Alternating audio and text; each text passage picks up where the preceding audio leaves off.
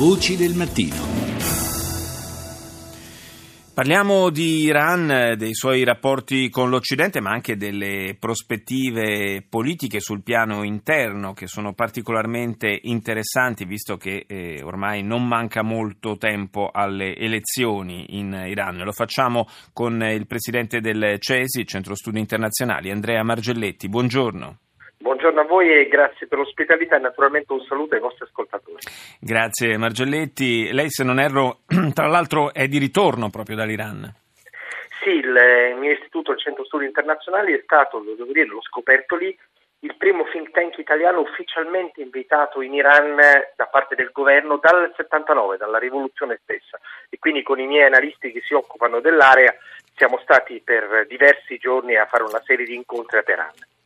Ecco, la situazione in Iran, dicevo, in questo periodo è particolarmente interessante perché siamo alla vigilia di una serie di eventi. Innanzitutto quello più vicino, più prossimo dovrebbe essere la cosiddetta implementazione degli accordi sul nucleare che a giorni ormai dovrebbero produrre il tanto agognato da Teheran, la tanto agognata fine delle sanzioni. Guardi, le sanzioni si sentono e si vedono anche camminando per la strada, è palese che sia un paese in sofferenza, ma la politica iraniana, anche un po' come la politica italiana, è fortemente polarizzata. Da una parte c'è, ed è la gran parte del paese, coloro che vogliono la fine delle sanzioni, vogliono riprendere un posto possibilmente vicino all'Occidente, in antitesi naturalmente all'Arabia Saudita, che è il grande vero competitor di sempre. Dall'altra parte ci sono gli ultraortodossi che sono diventati anche una forza economica, quindi qualcosa che bisogna tener conto, che invece continuano a vedere gli Stati Uniti come il grande Satana e una maledizione gli accordi con l'Occidente. C'è da dire che anche la rapida e serena, possiamo dire, conclusione della vicenda dei 10 marinai americani che sono stati fermati per avere sconfinato nelle acque territoriali iraniane, tutto si è concluso nel giro di 24 ore, sembrerebbe testimoniare anche rispetto a dei precedenti. Ricordo il caso di alcuni soldati britannici, insomma sembrerebbe, lì le cose furono un po' più complicate, sembrerebbe testimoniare, dicevo, un miglioramento dei rapporti anche con appunto il cosiddetto grande Satana americano e tutto sommato anche quindi una buona volontà da parte di Teheran di migliorare queste relazioni. Guardi, anche in questo caso mi permetto di darvi una chiave di lettura diversa.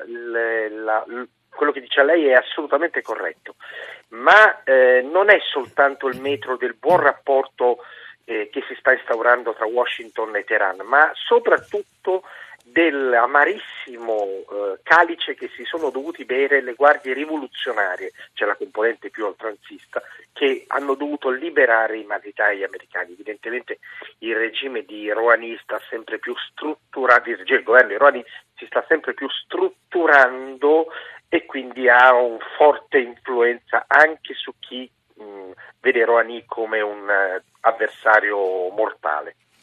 Ci sono le elezioni alle porte ormai in Iran, che cosa ci possiamo aspettare? Una prosecuzione di questa linea oppure, dobbiamo dirlo, in passato l'Iran ci ha un po' abituato a questo alternarsi di fasi di parziale allentamento della tensione con l'Occidente, diciamo di parziale apertura, con invece delle fasi assolutamente di radicalismo come abbiamo visto con il predecessore di Rouhani. E diciamo innanzitutto che è un segno positivo che in quell'area del mondo avvengano delle elezioni, che non è, diciamo così, sempre così scontato come lei ben sa. Dall'altro punto di vista, queste saranno elezioni molto importanti per il comportamento che l'Occidente avrà nei confronti dell'Iran. Davvero è una grande occasione per noi per fare un passo in avanti. Se vinceranno i falchi, perché comunque la tensione, la paura, il tintinnio di sciabole comunque crea potere, se vinceranno loro probabilmente questa cosa avrà un'influenza anche sulle elezioni iraniane, altrimenti la speranza è che piano piano la componente di Rouhani e dei tanti che lo seguono possa prendere sempre più piede. Un'ultima cosa, lei sa, da Margelletti, da parte israeliana soprattutto viene denunciato il fatto che l'Iran in realtà non stia completamente attuando le cose previste, i termini previsti dall'accordo sul nucleare. Il riferimento in particolare è all'arricchimento dell'uranio per potenziali scopi bellici.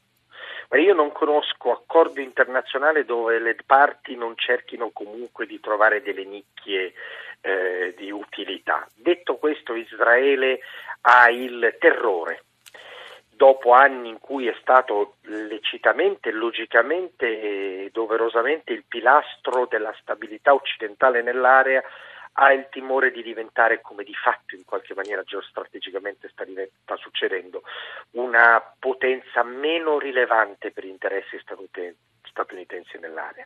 Lo dimostra lo stesso fatto che l'ISIS parla poco di Israele, sì, ne parla ma non più di tanto. Il problema in questo momento è della stabilità dei regimi arabi, non dell'attacco ad Israele. La vita, il successo e il futuro di Israele non è assolutamente in discussione. Israele è la potenza regionale dell'area, lo sarà e continuerà ad esserlo. E in questo però sta la sua grande debolezza, il fatto che si guardi tutti noi ad altri attori, ad altri problemi. E il terrore di passare da attore, da capocomico a comparsa oggettivamente esiste. Certo, comprensibile. Grazie Andrea Margelletti, presidente del CESI.